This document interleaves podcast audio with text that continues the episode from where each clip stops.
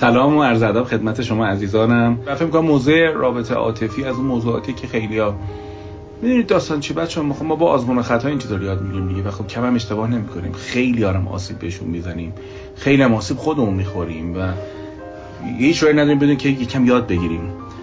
هم خود من هنوز باید یاد بگیرم. هم خیلی از مردم.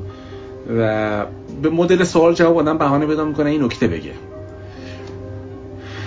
آقا این سوال رو خیلی از بچه ها می‌پرسن. از یکی خوشمون میاد چیکار بکنیم؟ من فکر این سوال مهمیه. خب ما توی فرهنگی داریم بچه زندگی می‌کنیم که توی این فرهنگ ابراز مستقیم کلا تو همه چی مسئله داره. یعنی می‌بینی فلان مسئول هم می‌خواد با فلان کس صحبت کنه نمیگه. با فلان روزنامه صحبت می‌کنه که اون به در بگه دیوار بشنوه اون نمی‌دونم از امام جمعه فلانجا صحبت می‌کنه یعنی گوشی بر نمی‌دونم به هم دیگه صحبت کنن. از اونجا بگیرید تا توی مدرسه همون اینطوره تو خانواده همون اینجوره نمی‌دونم همه قاعده به در بگو تا دیوار بشنوه دارن حالا وقتی می‌رسیم به رابطه عاطفی می‌رسیم به این نقطه ای که خب ما این سراحت رو تو فرهنگمون نداشتیم. یعنی ما تربیت نکردیم خودمون رو که به تربیت هم نشدیم که مثلا این ذره صریح‌تر و واضح‌تر و بدون حاشیه صحبت کنیم. از طرفی نگرانی زیادی هم وجود داره که مثلا نکنه من بگم و ضایع بشم. پس یه بحث دیگر میاد وسط مثلا مثل غرور مثلا این هم میاد وسط. حالا این بچه کنیم؟ احتمالا باید یک تقسیم بندی بکنیم ذهنمون که یه مرد باشه چیکار کنه یه زن باشه چیکار بکنه. چون حالا فکر نکنیم مثلا برای مردم خیلی راحته.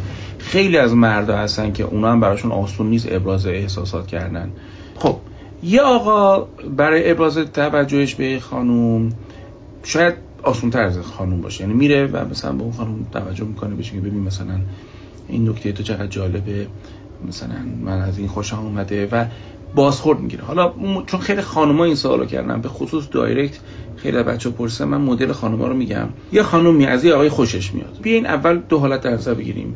بگم چی میشه نگم چی میشه. تهشو ببینیم مثلا چه دست میدیم. اونایی که نمیگن و وامیستن تا خود طرف بیاد مثلا مغور بیادش. خیلی اوقات اصلا طرف متوجه نمیشه که شما از اون آدم خوشش اومده. کلی آدم هم میشن که اصلا متوجه نشده که یک خانومی ازش خوشش اومده. سالها بعد مثلا تای تکس فهمیده. یه دلیلش اینه که ماها به خصوص ما آقایون خیلی هم متوجه نمیشیم یه نفر از ما خوشش میاد دقیقا چجوریه یعنی اون چه میگم با زبان بدن اون body language رو مثلا می‌بینی که نمی‌شناسیم بعد بچه‌ها میرن واسه من میگن آقا body language زنی که از یه آقا خوش اومده اینه که مثلا خانم هی با موهاش فلان مرا چقدر من مو دارم که نشون بده. مثلا هی با موهاش اینجوری می‌کنه گرم میشه فلان. من احساس می‌کنم اینا این بچه‌ها زبان بدن فرهنگ ما رو شاید خیلی نمی‌شناسن. اینا بله ممکنه مثلا توی فرهنگ انگلو ساکسون جواب بده. و توی فرهنگ مثلا این مملکت حالا خیلی همچین چیزی دیدیم. چقدر مثلا زنها اصلا چه تو شرایطی هستم با این مرد که نمی‌دونم روزهای زرش نباشه راحت باشه مثلا بخواد اینجوری بکنه. پس بعد از این نسخه body language ی که میدن برای اینکه بگن اینجوری بفهم که خانم ازت خوشت اومده خوشش اومده به نظر من جواب نمیده. حالا حداقل تجربه من که میگه چنین چیزی خیلی سخته. مراحلی که تو ذهن زن میچرخه اینه که من اگر به این آدم برم واضح بگم چی میشه؟ پس نگفتنش اینه که یک ایکاش بزرگ تو ذهن ما می‌ذاره. من به همین خاطر موافق نیستم مثلا با نگفتنش. حالا چگونه گفتنش رو چیکار بکنیم؟ این سوالی که بچه ها می‌پرسن. کشتم خودم تو رسوندم این مقدمه رو به اینجا. مرحله اولش بچه توجهه. یعنی آگاهی دادنه awareness دادنه. خب یعنی اینکه شما برای من متفاوتی. حالا این شما برای من متفاوتی یه راهش اینه که با کارامون رفتارمون با کلاممون بهش میگیم. مثلا توی پروژه با هم داریم کار می‌کنیم و توی این پروژه به این آدم میگم که ببین تو مثلا چقدر جالب تو اینا رو مثلا edit می‌کنی چقدر مثلا تو تحلیل data ت مثلا چقدر خوبه چقدر مثلا گرافیک. حالا هر چی اون طرف بلده. اول توجه خاص نشون دادنه. بعد تو مرحله اول می‌بینیم که طرف چه بازخورد نشون میده. اگه بازخوردش بازخوردی بودش که بالاخره توجه مثبت نشون داد. حالا آدم می‌تونه این حلقه بازخوردهای مثبت رو تشدید کنه و در واقع سندوریسی ایجاد بکنیم در این کمپلیمان دادن در این تعریف کردن این ساده و یه مقدار محافظه کارانه. نه همیشه محافظه کارانه. و ببینیم طرف پاسخش چیه. اگه دیدیم نه فهمش خوبه جنبه داره قدرت تنز داره قدرت یکم خودش یکم خودفشایی می‌کنه یکم صحبت می‌کنه. خب پس اجازه پیدا می‌کنیم که یه مقدار شخصی تر با اون آدم صحبت کنیم. نه در فضای الزامن کاری نه الزامن صحبت های کاری. پس ما هم یه مقدار خودفشاییمون رو بیشتر می‌کنیم باش. و خب این یه مسیر میره جلو. یه مسیر اینه که طرف چه بسا از من خوشش بیاد تو رابطه هست و به خاطر تعهداتی که تو رابطه داره خب سعی نمی‌کنه که جای دیگه ای به حال عواطفش رو بخواد مصروف بداره. من خودم جزو کساییم که اعتقاد دارم آدم قبلش باید این دیتا رو تا حدی داشته باشه که ریسک اشتباه نکنه. می‌خوام یه چیزی بگم. هر پاسخ مثبتی داده نشدن به نشانه نیستش که طرف از ما بعدش میاد. بعضی میگن قور دختر چی میشه؟ ببین من یه چیزی به شما میگم بالاخره یا شما می‌خواید وارد بازی رابطه عاطفی و تعشق و این چیزا بشی یا می‌خوای تو بازی ego و این چیزا. اگه همش حسابگری تا اون حد بخوای بکنی خب من فکر می‌کنم باید فقط منتظر case ای از از شمس باشی که طرف مثلا گرفتار تو باشه و خودش بیاد این ولی ما داریم از case صحبت می‌کنیم تو خوشت میاد از طرف. این اگه نخوای هیچ هزینه ای بدی یعنی هیچ ریسک رو نخوای تحمل بکنی برای مثلا اگه مردی خوشت میاد پس من فکر می‌کنم بازی رو نشناختی. حالا بذار بگم اونایی که گفتن من نشد چی از دست دادن؟ ببینم کدوم غرور کجا خورد شد؟ مثلا چرا فکر می‌کنیم؟ مثلا ما بچه بودیم نوجوان بودیم می‌گفتن که مادر بزرگم میگه به یه دختر برید. نری به یه دختر مثلا بگی که نمی‌دونم خوشت میاد. می‌زنه تو گوشت. یعنی ما تصور ما از دختری بود که می‌زنه تو گوشمون. احتمالا مثلا معادلش هم اونور به ما به دخترها گفتن که شما مثلا به این مرد در باز محبت یکم مستقیم بکنید پررو میشه میره تو رو همه جا تابلو می‌کنه. من نمی‌دونم شاید دخترایی تو گوش پسرایی زده باشن. شاید هم پسرایی بی جنبه ای باشن که دخترها رو مثلا این ورور آبروشون برده باشن. به خاطر یه استثنا که آدم نمیاد قاعده بسازه.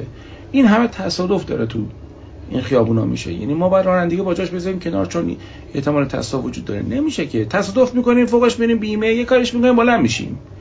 من نمیگم آدم بره یه ریسک چی میگن این فرنگی ها میگن؟ Uncalculated risk. یه ریسک حساب نشده بکنه. نه من هم نمی‌زنم. ولی اینی هم که تو در واقع هیچ چیز نمی‌خوای هیچ هزینه ای بدی به نظر من خب نتیجهش این میشه که در برج آج خودت در تنهایی داری به سر می‌بری. یه سوالی هم که خیلی بچه ها می‌پرسن باز من اینم جواب دادم اینه که آقا من اصلا از کسی خوشم نمیاد کسی از من خوشش نمیاد. اولین سوال اینه که شما کجا دیده میشی؟ اصلا کجا هستی دیده بشی؟ یعنی این حوزه معاشرت اجتماعی شما و فرنشیپ ها و علاقمندی ها و دوستی های اجتماعی شما خیلی تعیین کننده است که توسط چه کسایی دیده بشی و تو چه کسایی رو ببینی؟ چون گاهی شما می‌بینی کسایی شما رو می‌بینن خوششون میاد ولی شما اصلا هیچ تعلق خاطری بهشون پیدا نمی‌کنی. پس یکی پیدا کردن یا ساختن محیط های اینجوری خیلی مثلا هوشمندانه هستش. من قبلا هم گفتم به رفقامون هم بریم بگیم. به رفقایمون که بالاخره دستشون می‌رسه بریم بگیم. به همه شما هم میگم این کار کار قشنگی. مسئولیتش با خود اون دو نفره. ولی بالاخره شرایطی فراهم کردن معرفی اگر احیانا میشه کردش کار قشنگی. توی رابطه عاطفی لازم همه چیز رو بگیم رفتم سوال دو. مثلا ناکامی ها و افسردگی ها واقعا مشکلی داشتیم. طرف نمی‌دونه و فکر من تنبل بودم. ببین حالا در حد رابطه عاطفی نیاز نیستش تا این حد به نظر من ما خودمون افشا کرده باشیم. نه صادقانه نه.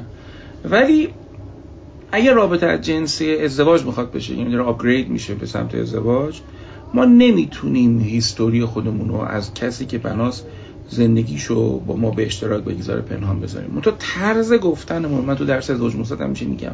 طرز گفتنمون نسبت به مشکلاتمون حالا طلاق پدر مادرمونه این نقیصه جسمی داریم. یا فرض بفرمایید سابقه بیماری افسردگی و استراب داریم. طرز گفتن نباید با حالت تاسف و تاثر و احساس گناه باشه. نه.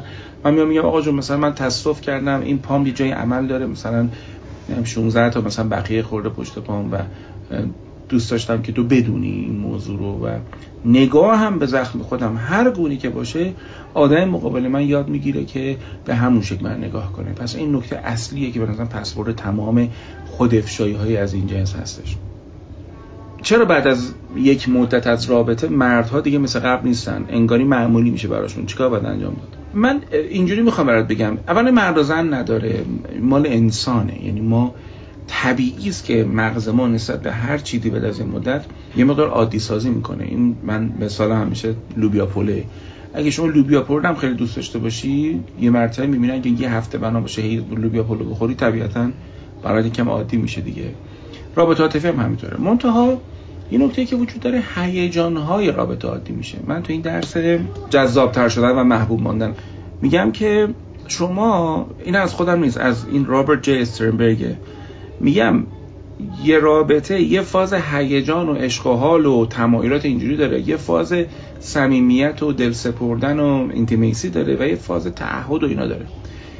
اون چیزی که بعد از مدت عادی میشه تو رابطه و اشکالی فی نفسه نداره هیجان هاست. کشش ها و تاپ تاپ قلب و اسمش رو گوشی مفتاد اینجوری شدن هاست. اما یه منحنی دیگه شروع می‌کنه کم کم رشد کردن اونو مردم حواسشون نیست و اون صمیمیته. میزان شفافیتی که من با یکی دارم میزان راحتی که با یکی دارم و خود دوستی به معنی واقعی کلمه تو فاز یعنی دومی منحنی رابطه هستش. اشکال نداره هیجان کم کم بشه اما شناخت و آگاهی ما نسبت بیشتر بشه. می‌خواستم یه حرف بزرگی رو بزنم برات. دوست دارم اینجوری برات بگم که تازه به نظرم رابطه داره شکل می‌گیره.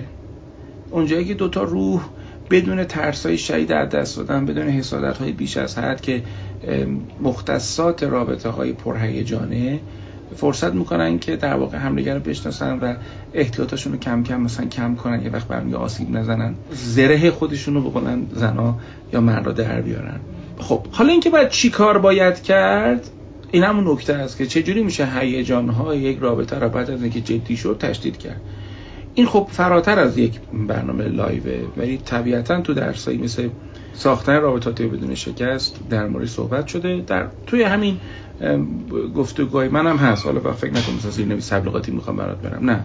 تو خیلی از live من در این باره صحبت شده. هیجان های یک رابطه جدی رو چجوری مثلا تزریق بهش کنیم؟ چون هیجان هم دو دستن هیجان جنسی و هیجان غیر جنسی. که هر کدومش یه سری مثلا مسیرها داره میشه پیش رفتش با هم. اگر احتمال بدهیم شخصی رابطه عاطفی حل نشده در گذشته داشته در جلسه خواستگاری چطور باید مطرح کرد؟ سوال خیلی قشنگیه. مفصل من درباره بلوغ عاطفی در ازدواج مستقل گفتم اینجا هم برای شما میگم. اصلا صحبت کردن درباره گذشته عاطفی کلا خیلی کار سختیه برای خیلی سخته بچه ها راه درستش اینه اول درباره تجربه عاطفی خودمون بگیم و بگیم که چگونه آغاز شد چجوری تموم شد. دیتیل و جزئیات نیاز نیست. باید بپرسیم که شما آیا تجربه داشتیم لازم بدونید من بدونم؟ و اون صحبت می‌کنه. می‌تونم اونجا سوال بپرسم. من نمی‌دونم دیتا کجا داری. در اصل خیلی مطمئن صحبت نکن مثلا بگو من تا اونجا که می‌دونم پسر دایی شما خواستگارتون بوده یا شما تو خواستگار مثلا فرض کنید هم کلاستون بودین اون رابطه به کجا رسید؟ چی شد؟ تموم شد؟ الان حستون چیه؟ چه چیزهای خوبی از اون رابطه به خاطرتون مونده؟ چه چیزهایی بدی هستش که تو زندگیتون مراقبش هستید؟ مثلا خیلی گفتگوی بالغانه قشنگیه. حالا نه به این حالت من خب طبیعتا تو فضایی گفتم که این مقدار مردونه طور گفتم. ولی میشه همینقدر یه مقدار نرم و ملایم اینا رو مطرح کرد و پاسخها رو با دقت گوش کرد و نه حالت بازجویی بلکه حالت پرسشگری. واسه اینکه نمی‌خوام اون تجربه دوباره تکرار بشه. این مثلا بازی قشنگی اگه حل نشده اگه خیلی طرف داره با هیجان صحبت می‌کنه اگه داره میگه نه اون آدم آدم خیلی عوضی بودش و هیجاناش درگیر داستانه چه مثبت چه منفی من فکر می‌کنم. و حتی اگه خودمون اینجوری هستیم نسبت به رابطه قبلیمون هیجان های مثبت یا منفی زیادی داریم. من فکر می‌کنم ما بلوغ عاطفی و آمادگی عاطفی یک ازدواج رو نداریم. فعلا حتی فعلا نداریم. چطور رابطمون رو با مردان کامیتمنت فوبیک یعنی اونایی که از تعهد میترسن جلوی بریم؟ ببین نمی‌دونم. اگه آدم جذابیه خوشت میاد ازش باید ازش بپرسی که چه چیزی رابطه رو برای تو جدی تر می‌کنه.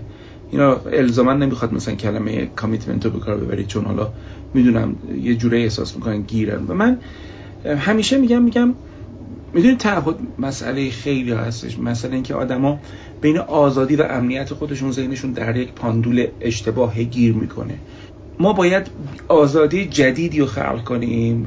ما باید یک آزادی جدید و امنیت جدید باید تعریف کنیم. اگر نظر هوشی آقا 160 باشه خانم 130 دچار مشکل میشن.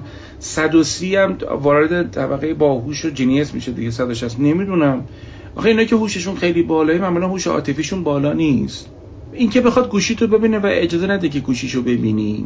اینکه بخیر ناراحت بیان می‌کنه میگه همینه که هست. نمی‌دونم ولی این نگاه طلبکارانه این کودک خشمگین این طلبکاری این انگار خودشیفتگی و نارسیسیزمی که اون زیر وجود داره که دیگران اگر گوشیشون نشون نمیدن مشکل دارن اگه من نشون نمیدم به خاطر اینکه مثلا چه می‌دونم یه چیز خیلی مهم هست که رازه این که همینی که هست. این نگاه نگاه کسیه که قدرت شنوندگی خودشو بر مسائل رابطه و مسائل آدمیان مقابلش دست داده. یکی از خصیصه های خودشیفتگی ناسالم این هستش که ما دست به ناارزنده سازی رنج ها و دردهای بقیه می‌زنیم. و لذا می‌بینی که پاسخگو نیستیم عذرخواهی بلد نیستیم بکنیم و نمی کنیم سوال اینه که من چرا تو رابطه ای میمونم؟ به چه امیدی میمونم که یک روزی این آدم تغییر می‌کنه و قدر عشق منو می‌دونه. من یادم تو درس شفای خودشیفته یکی از اولین چیزایی که عرض کردم و درس دادم این بودش که وقتی ما توی یک رابطه افتضاح میمونیم و که همش داره باج میدیم و مهرطلبی داریم انجام میدیم احتمالا خودمون به یک خودشیفتگی پنهانتری مبتلا هستیم که معتقدیم متفهمانه که عشق من یه روزی این آدم خودشیفته کل شق از رو می‌بره. یعنی خود منم مبتلا به این وهم نارسیستیک. که بالاخره این آدم و این خیلی عجیبه این داستان که بعد می‌بینه اون موس می‌کنه من حالا الا کلنگ کلاس می‌ذارم و این الا کلنگ همچنان ادامه داره و عمر اون میره. نگرانم پارتنرم برگرده به رابطه قبلیش. من نمی‌دونم چقدر تو از رابطه قبلی شریک عاطفیت می‌دونی و چقدر صحبتش میشه و شنونده مسائل اون رابطه هستی. در هر صورت من فکر کنم که اصر داستان که ما نگران باشیم آدمی که با ما هستش ممکنه یه روزی با ما نباشه و بره با یکی دیگه. حالا چه رابطه قبلیش؟ چه حالا یه رابطه دیگه؟ اصل این داستان مال یک عقل سالم و یه آدم سالم. آدم سالم نباید آویزون کسی باشه. آدم سالم نباید استقلال بیش از حد و خرکی داشته باشه از کسی. چون بعضی اصلا براشون مهم نیست. سر زلف و زلف نگار دیگری. اینم گرفتاره. همونی که وابستگی بیش از حد داره گرفتاره عزیز من. همونی که استقلال بیش از حد داره اختلال داره. آدم سالم وابستگی سالم داره. دوستت دارم. اگه یه روزی بخوای بری خیلی اذیت میشم. ولی خیال نکن که رفتی بدون تو میمیرم. می‌دونی؟ یعنی پشتش اینه که درد می‌کشم ولی بلند میشم. خب و من غیر از تو هزار تا کار دیگه تو زندگی دارم باید انجام بدم. نه اینکه اینو شو کنی اداشو در بیاری نه. واقعا ما غیر از رابطه هم باید کلی چیزای دیگه هم داشته باشیم و کلی کارهای دیگه هم باید داشته باشیم و رابطه هم بخشی از زندگی ما باشه. هر کسی که رابطه رو مهمترین بخش زندگیش می‌کنه بچه هم رابطه رو به گهم می‌کشه.